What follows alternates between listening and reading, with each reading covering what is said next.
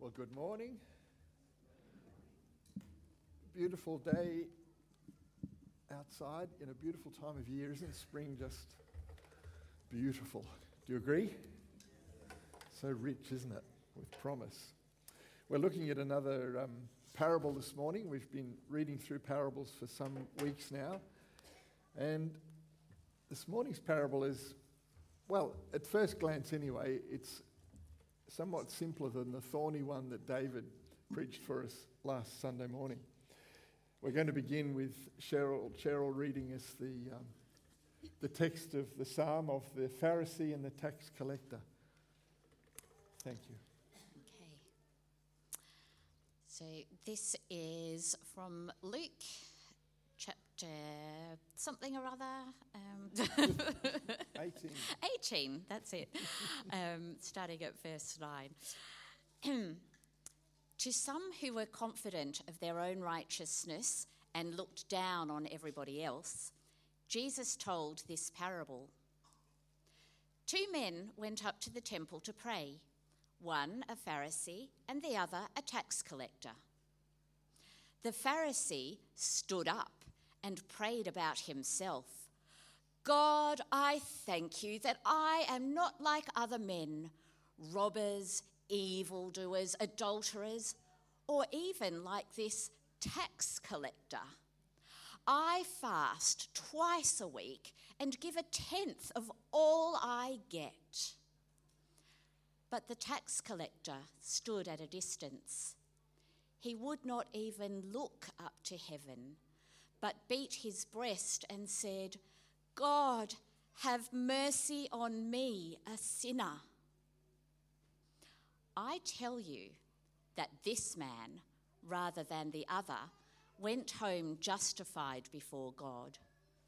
For everyone who exalts himself will be humbled, and he who humbles himself will be exalted. Thank you. You're a terrific reader. Carol, you bring more colour to the characters than I do. Well, I've got a board over here to do a little bit of drawing on.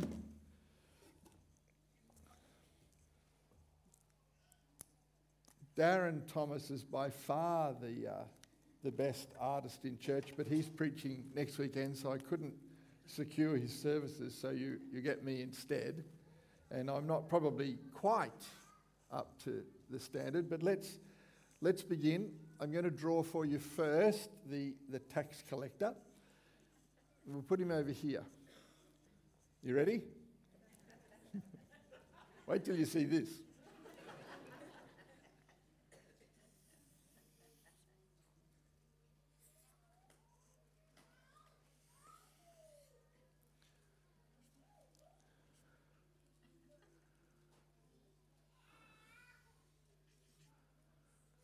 What do you think? I know, but there's a certain emotional reality to my art. I think it speaks, doesn't it? It says in the text that the tax collector stands at a distance. He's removed himself from the centre. He's at the temple, but he's standing at a distance. It says that he would not even look up to heaven, but he beat his breast, saying, God, have mercy upon me, a sinner. So over here now, we shall draw the Pharisee. There we go.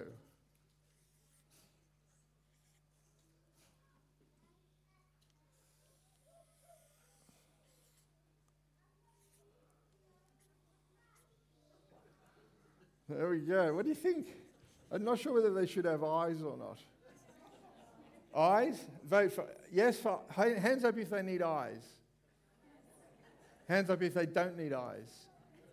Ooh, it's very even split. I'm going to leave them. I don't want to complicate the image. It might distract you from the from the Message. The Pharisee, it says, stood by himself. And that's a really important little detail. He stands by himself. So see if you can remember that. And then he begins his prayer and he says, God, I thank you that I am not like other people, robbers, evildoers, adulterers, or even like this tax collector. I fast twice a week and I give a tenth of all I get. He's very different, isn't he? And Jesus is portraying two extremely different characters. One man who won't even look at heaven, the other man who is quite confident, wouldn't you say? He's a self-made man and he likes little more than to talk about his maker. Not even a chuckle.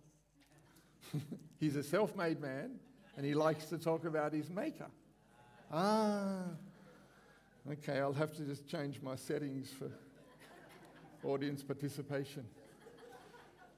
Typically when we look at this parable, we start with a fairly clear thing, which is that our standing with God is not achieved or earned in any sense by our good deeds. It's given to us by the grace of God. And this is something that the Pharisee doesn't express at all, does he? He says, I fast, I give, I am not like that. He uses the pronoun quite a lot. We, on the other hand, can read many places in the New Testament. Here's Ephesians chapter 2. It's by grace that you have been saved, through faith, and this not from yourselves, it is the gift of God, not by works, so that no one should boast. So this is the truth. We are justified by God, before God, not by what we do, but by the faith that we have in the Son, Jesus, who is our Saviour. Now that's very simple reading, and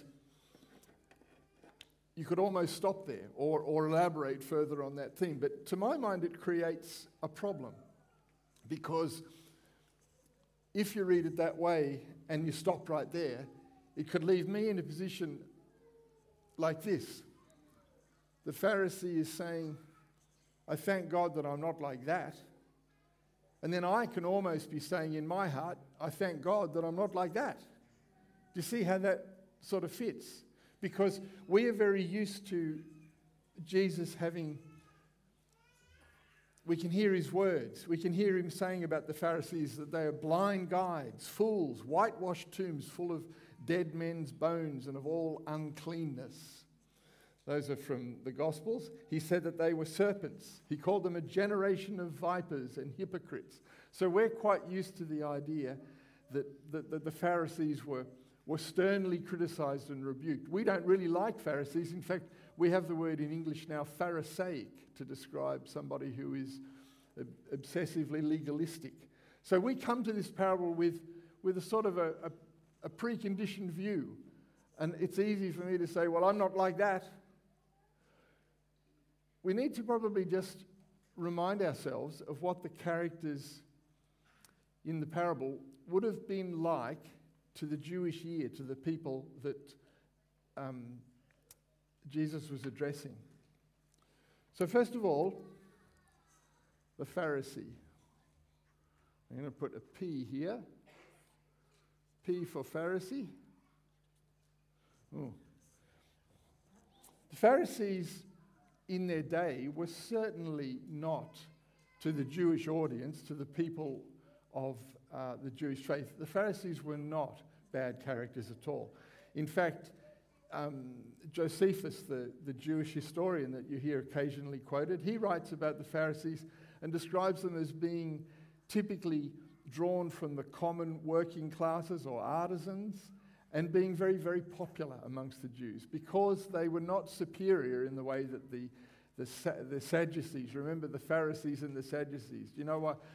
The way to remember this is that the Sadducees don't believe in the resurrection, so they're sad, you see. And the Pharisees do. And this fact actually makes them popular because they believe in a future. They believe in resurrection. It's quite exciting. But they're drawn from the ordinary people, whereas the Sadducees are an elite group who were disliked. Most Jewish people would have had a great deal of respect and honor given towards the Pharisees, because they saw them as people who were the ideal of faith and people who actually worked hard to make the law accessible and available and help people to fulfill its demands. A very different picture from the way we look at them. So in their day, they were really quite popular. The tax collector, on the other hand,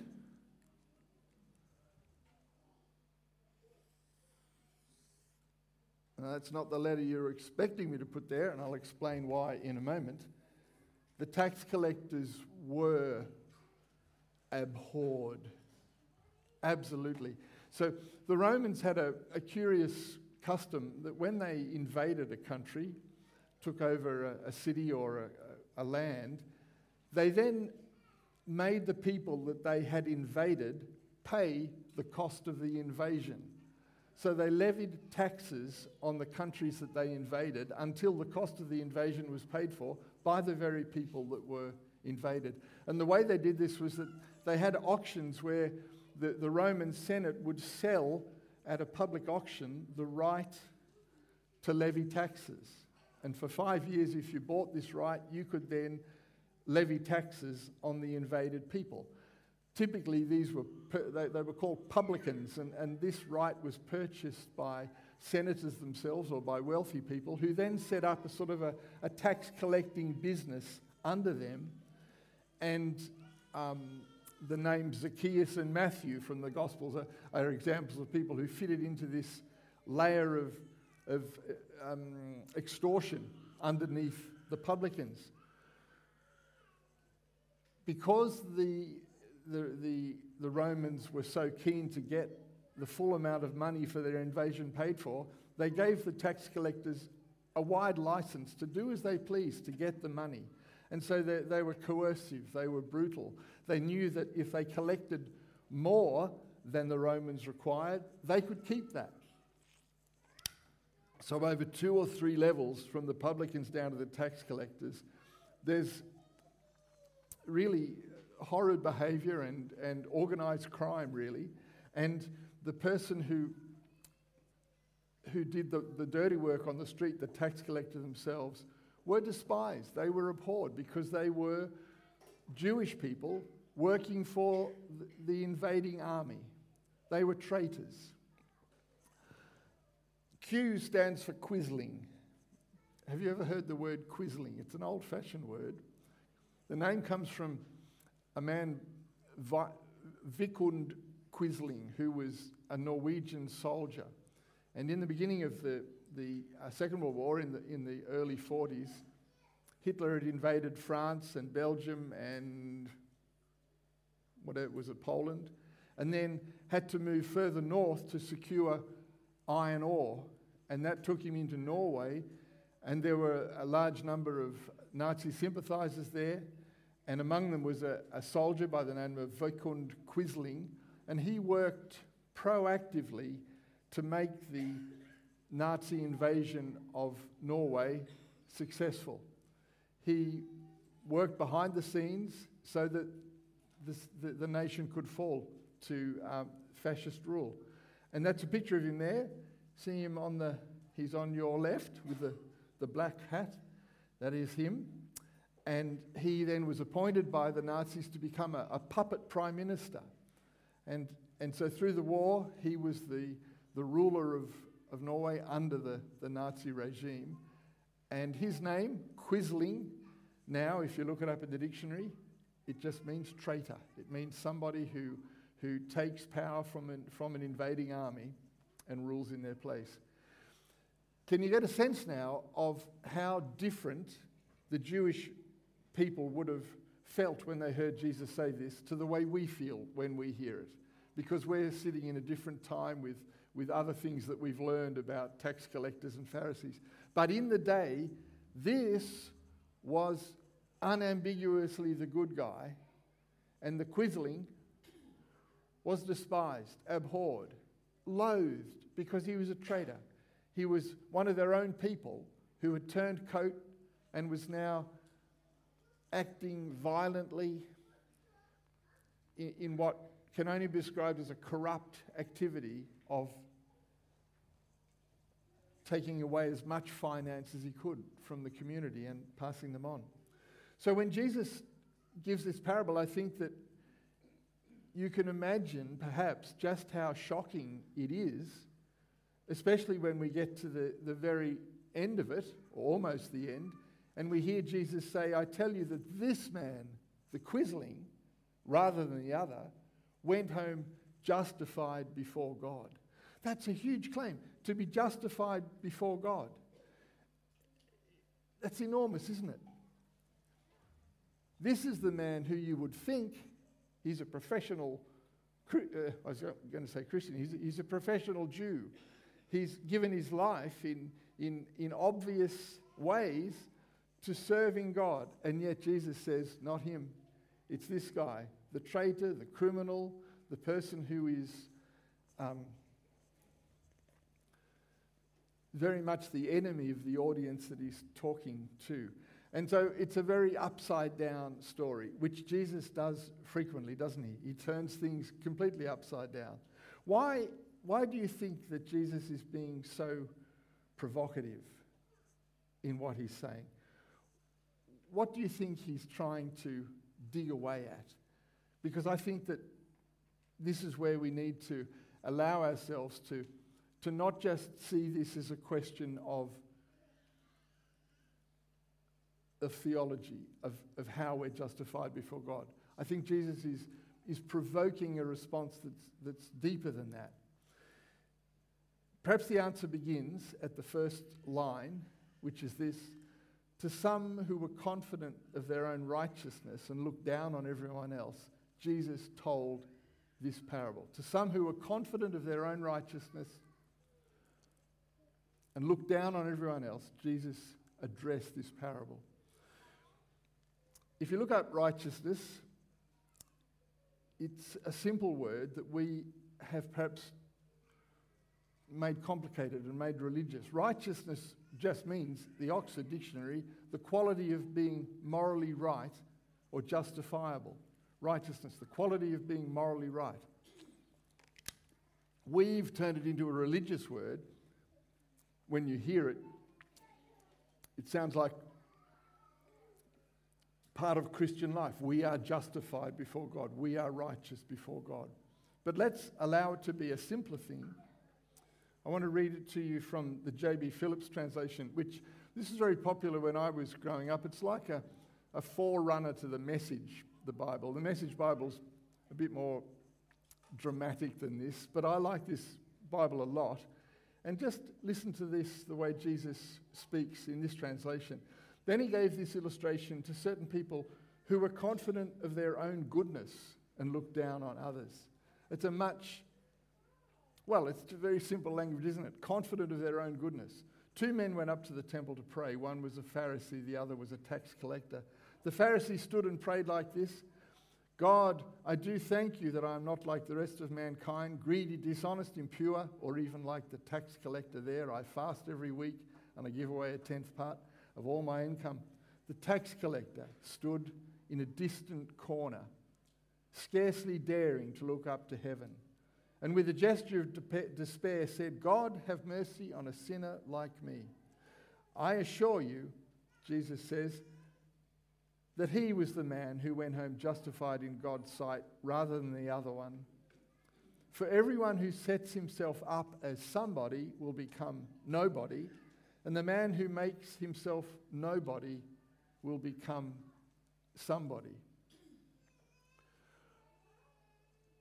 I feel that Jesus is compelling me to make a careful assessment of myself. Could it be that I'm confident in my own goodness? That's the question that I hear the parable asking me. And I present that to you. Rather than use the word righteousness, put the word goodness in there and say, is it possible that we are sure that we are morally right, that we are good, and that we look down on others? That's the question that Jesus is posing. And I think that that's got to pierce a level of armour, which we all have, which is our pride, our the confidence in ourselves. It even has to pierce, in a way, our religious thoughts, because as Christians we can become immensely secure.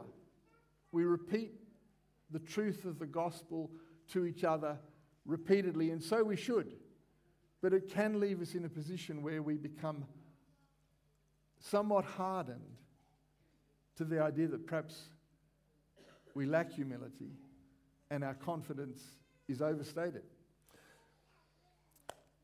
I'm going to tell you a story now, and twice in the last month, a member of staff in our church has who shall remain nameless, a nameless member of our staff who has, there's something senior about him, but that's all I'll say. But he has suggested that my stories can be long, and I guess that's true. But anyway, try this for a story. A fortnight ago, I was working at the Hyphen Library Gallery, because I volunteer there on a Friday, and I my job is to catalogue incoming books. It's very interesting, because I see them all first and have a little look in them.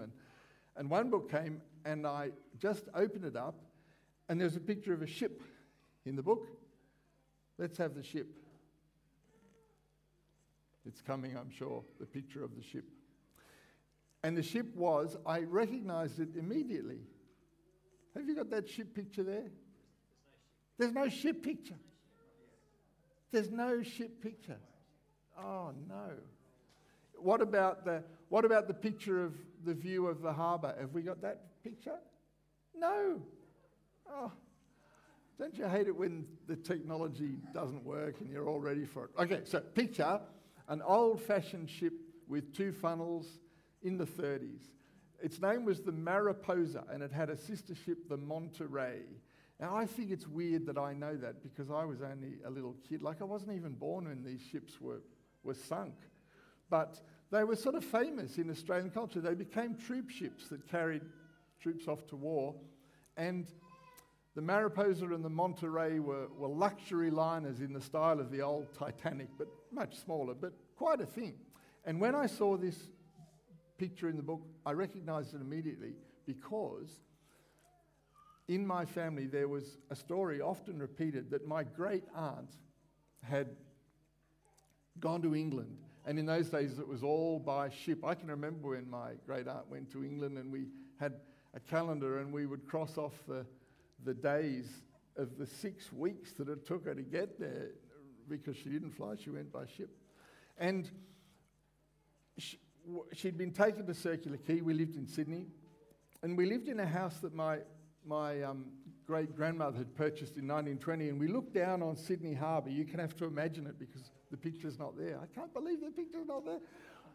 But from our dining room table, we could see the harbour from sort of South Head, if you know the harbour at all, right round like this, almost to the Opera House. And so my great-aunt Bernine had been dropped off at the ship, and then when they got home again, they realised that her camera was still in the house, and she didn't have a camera. So the story is that my great-grandmother dispatched Hope. Now, Hope was a chauffeur gardener, and he was sent with the camera down to the beach, just which we could sort of just see there. And he persuaded a fisherman to row his boat with Hope on board out into the middle of the harbour, which you can see from our dining room windows. And the ship let down a companionway, one of those, ladders on the side. And a sailor came down and took the camera on board. And so, problem solved. It's a terrific story, isn't it? And one other little detail. Hope was the chauffeur gardener, because this house had a big 3 blocks of garden. It was an extraordinary place. And I lived in it for quite a few years in my childhood. And so Mr. Hope had an offsider, and his name was Mr. Treasure. Isn't that cool? Mr. Hope and Mr. Treasure. So I've been telling this. I think it's just a fascinating, amazing story. And I've been telling it for a long time now, because I'm oldish. And it took me forever to realise that when people hear this curious little story, it's a bit trivial, I know, but when they hear it, rather than hearing a story about an amazing adventure that this chauffeur had, what they hear is that my family had a servant or servants. And it didn't click with me for a long time because I just didn't pick up on the signals. But I went to the library. I was at the library, and so straight away, when I'm working away and I find something interesting, I sort of have to find a librarian to show it to, you know, oh, look at this. And I did, and once again, oh, servants, eh? And you know, I am still. It took me so long to realise that I come from a privileged background, but don't we all? You know, all of us in this room are at the very front of the train in terms of the economy of the world. We are privileged people. I'm sure you know that. But it took me such a long time to sort of understand that. And I can be a terrible snob. I grew up with it, you see. And so my grandmother and my great aunt, the one that went on the ship, remember the one that went on the ship? That one. With the servants, that one. If I said, well, what's a good example of word? If I said I'm reading a book, they would be onto me like that because I left the G off. You're not reading a book, you're reading a book. Yeah? And so they would, do any grandparents here today correct their grandchildren's grammar? I bet not. It's not what we do anymore, is it? But we were drilled in grammar and all things like that. When we had dinner, everybody had to sit around after dinner and you had to find a word in the dictionary that nobody knew. That's no small task in itself. And then you had to find a word that nobody knew, and then you had to explain what the word means and put it into a sentence and pass the dictionary to the left. And so my upbringing was sort of upper classish, really. And they served black coffee after dinner while the dictionary is being passed around. And there was milk and sugar there. You could have it if you wanted. But my grandmother always drank it black, and so did my great aunt. Have I mentioned my great aunt? She's the one that went on the ship. And with a servant. But you knew that you were meant to drink it black. You weren't meant to have sugar. And so we didn't. Here we are, 8 years old, drinking black coffee after dinner. And still, this is a sort of a trivial example, and this is all I want to point out. To me, still, if I hear somebody dropping a G off their words that end in G, be careful now, because if you're talking to me after the service, I will be listening. But if I hear somebody who drops a G, I don't believe them as much as I believe people who have good G's. Can you believe that? It's just something about the way I grew up makes me judge people who drop their G's and other things. If I love to listen to the radio, to journalists, and if they don't speak English in a good way, they just go down in my opinion, and I think they're probably not telling the truth even. All of which is to say that it's easy for us, no matter what our background is, no matter what life has given us, it is easy for us to develop the habit of looking down on people. There's something about humanity where we tend to split the world constantly into us and them. Happens everywhere, doesn't it? People that drive Holdens, people that drive Fords, although that's a bit not so much anymore, given that Holden's shut, and people who barrack for this football team and people who barrack for that football team. I can't talk much about that because I don't understand it, but it really polarises people, doesn't it? What about people who, and I don't understand this either, but people who like the Marvel universe and people who like the DC universe. There we are. I've left half of you behind because I don't understand that, but you probably don't either. But there are these two universes, and you either like one or the other. But it gets more serious, doesn't it? And our lives are so open to being formed in negative ways. This goes right back to Cain and Abel, you know. One of them brings an offering that's approved and one of them doesn't. And this becomes the first murder. One is superior, one is inferior.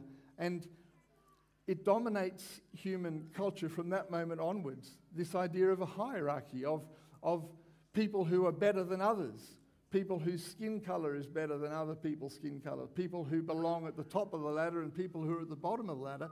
And we're so easily formed with these prejudices, injuries, personal hurts that are received in our lives can leave us permanently with horrid feelings about maybe all the people of the opposite gender, or all people in authority, or all people who drop the G's off their words, or who knows what. But we are so easily formed with prejudices. Now tell me, have we got a picture of Jesus? Or not even that? We have got Jesus? I wonder what happened. Let's have the picture of Jesus. There he is, or there they are. We had an interesting speaker here a few months ago. His name was Barry Bursky. I think that's how we pronounce his name, maybe. Do you remember he was a Jewish man? And he had this great line. He said that depictions of Jesus are more Danish than Jewish. And isn't that true? So I just typed in image of Jesus, and there were 400 of the ones on the left, and then there's that one there. I was looking for that one because I heard a man interviewed on the radio a while ago, and he was a forensic anthropologist, I think, from Manchester University, and he had used all the sources he could find to create an image of Jesus, which is what you see there on the right. And so he talked about having found skulls that were of the right date and the right place in the world, and beginning with that and then using the techniques that forensic scientists use to build up the image of a face. And he talked about clues that are in the scripture. He said that there's something telling when the soldiers come to arrest Jesus, they have to ask who he is because he doesn't stand out. He hasn't got piercing blue eyes that go, woo, like that. He's just very, very ordinary, and he needs to be pointed out to the soldiers because he looks the same as everybody else. He pointed out that Paul talks about men not having long hair. It's not what should be done, according to Paul, and so he gives him short hair. I don't know why all the other pictures of Jesus have sort of this wavy perm thing going on. It's odd, isn't it, though? Isn't it odd? And I put that up there this morning just to point out that even in the realm of faith, we're so inclined to tailor this into our version of sort of superiority and inferiority. Can you see what I'm trying to reach for here? It's built into us, and it is not a good thing. I wish that these were simple matters that, as we became mature, just dropped away from us. And especially as we become followers of Christ, our attachment to our own superiority would just be dealt with quickly like that. But it isn't true. It takes us such a long time. And we continue to look down on people, down our nose on people. Jesus then, at the end of the parable, gives us, what will we call it? I don't know what to call it. It's a sort of a remedy, it's a sort of a warning, it's a caution. For all those who exalt themselves will be humbled, and those who humble themselves will be exalted. That's where the parable ends. And it leaves the question for us, how do we humble ourselves? Because it does say that, humble yourself. How do you humble yourself? How do we begin to address or correct the extreme problem that Jesus is pointing out here? Remember that this issue is so significant that Jesus says, this man is justified before God, but not this one. His superiority, his pride, rules him out of being accepted at that moment by God.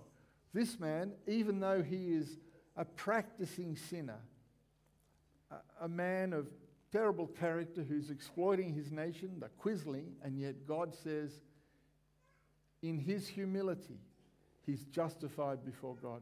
That's extraordinary, and it should impact us and make us realize that this is no small matter. We live in a world where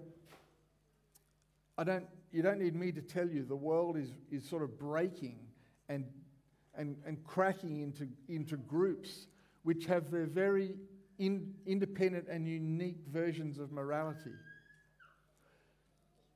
Racism, for example, and it's only one, is heating up across the world. It's not a problem that's been solved by any means, and it's bubbling away in our country too.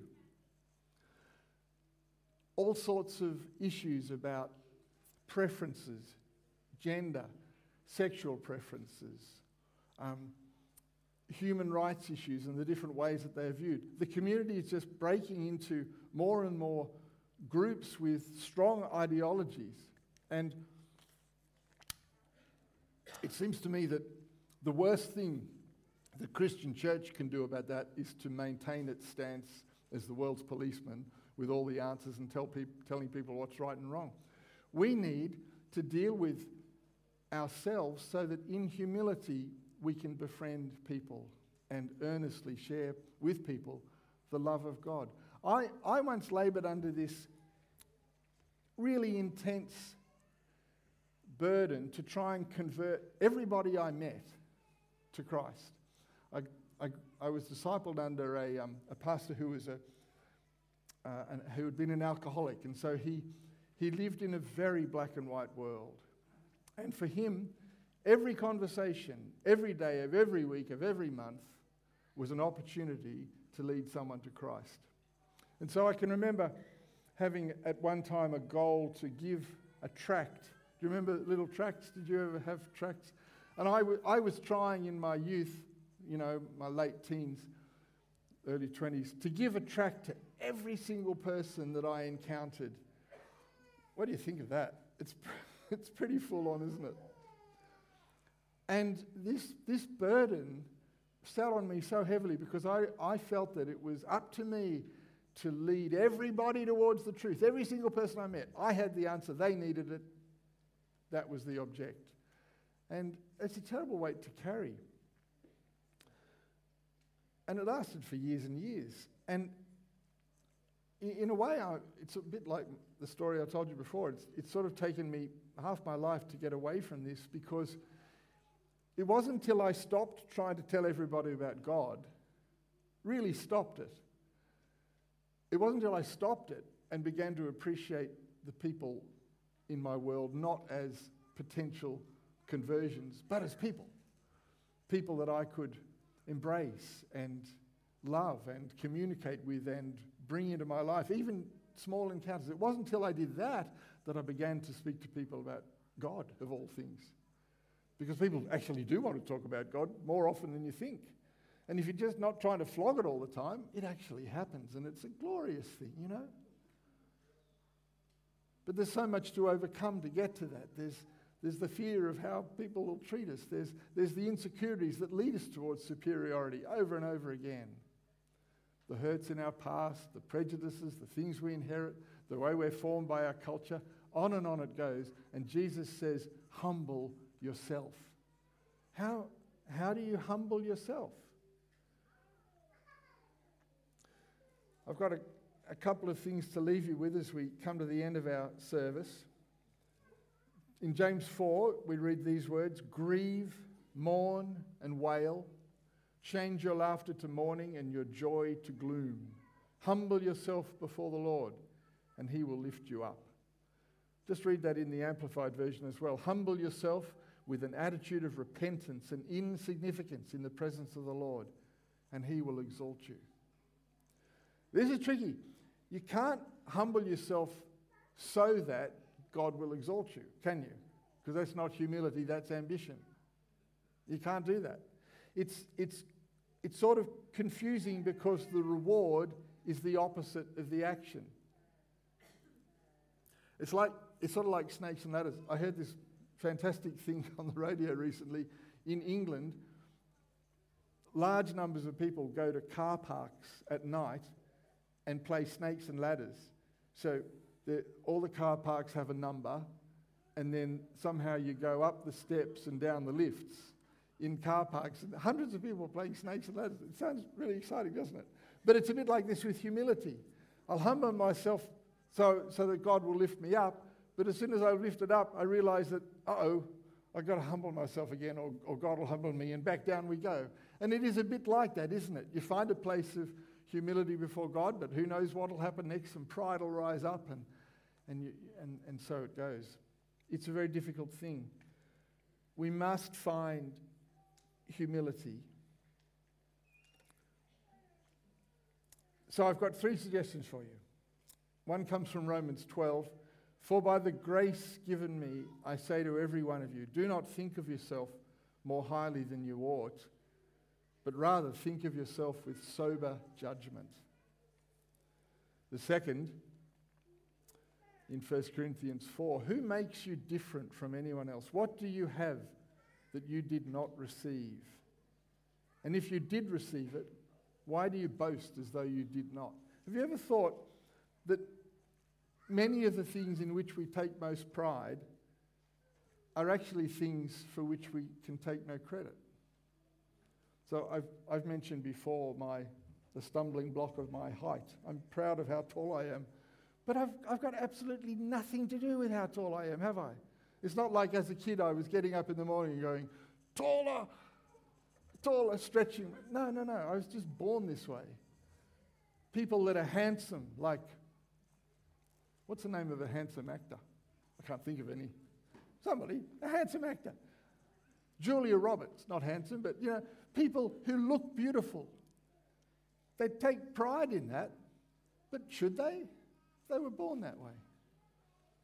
The country we live in. We're proud to be Australians. We were just born here, that's all. The suburb you live in. Who knows? So many things that we take credit for are not ours at all. And so this verse says, what do you have that you are not actually given? Not much, eh? God has given us everything. Let me read it one more time from the Living Bible. What are you so puffed up about? Isn't that great? What are you so puffed up about? What do you have that God hasn't given you? And if all you have is from God, why act as though you are great, as though you've accomplished something on your own? Lastly, this morning, Jesus gave us some instruction about prayer. And when you read it, this is the introduction to the Lord's Prayer in Matthew 6.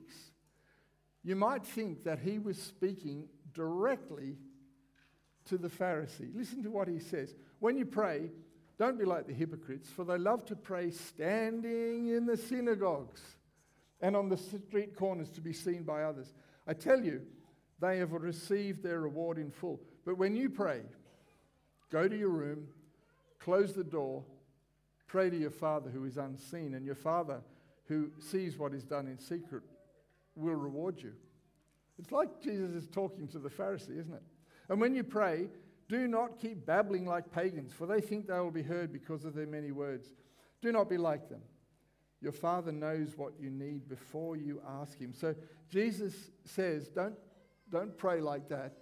Don't make a big spectacle of you praying. Go into a secret and private place. And then he gives us a really short, sparse prayer, the Lord's Prayer. It's really quite short, isn't it? It's done in 3 minutes.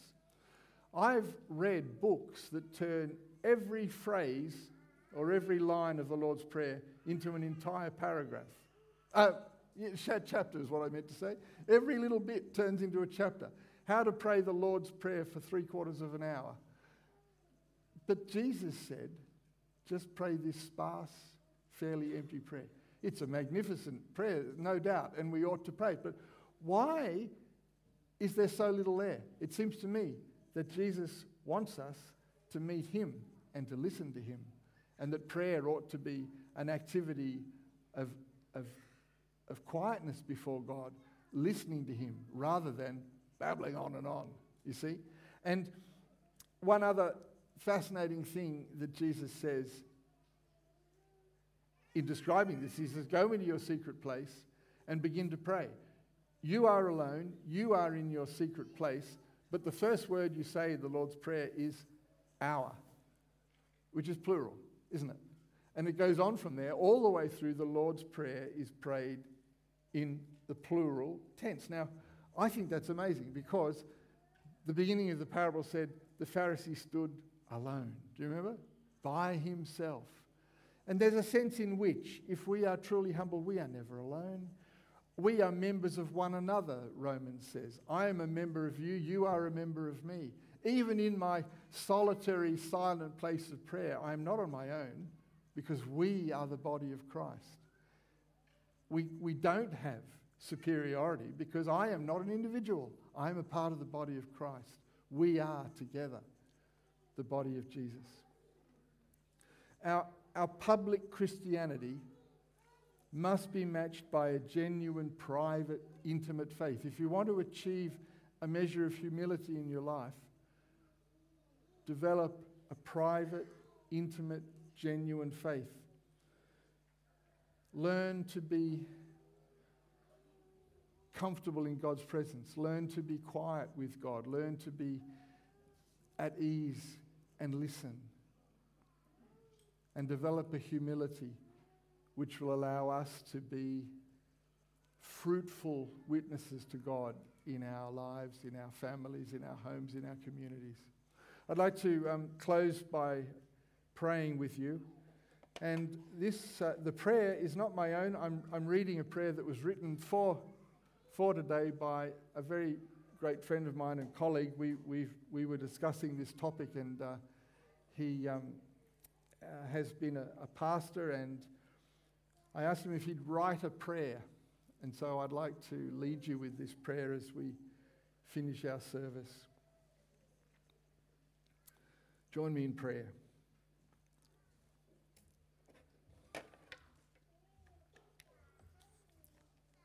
Dear Lord, thank you that you are a great and good God, worthy of praise, worthy of worship. Thank you too that we can come into your holy presence. Thank you for the free gift of your grace, which we can never earn. We cannot pay for it. We've done nothing to deserve it. But thank you, because of your love, you've died to pay for our sins so that we can come back into relationship with you. Lord, we recognize how challenging this parable is. We confess we've not only been confident in our own righteousness, but we confess that we have looked down on others. Have mercy on us as sinners. Help us recognize our own status. We are more wicked than we ever realized, but thank you, thank you, thank you. We are more loved than we ever dreamed. In gratitude, we ask these things in Jesus' name. Amen.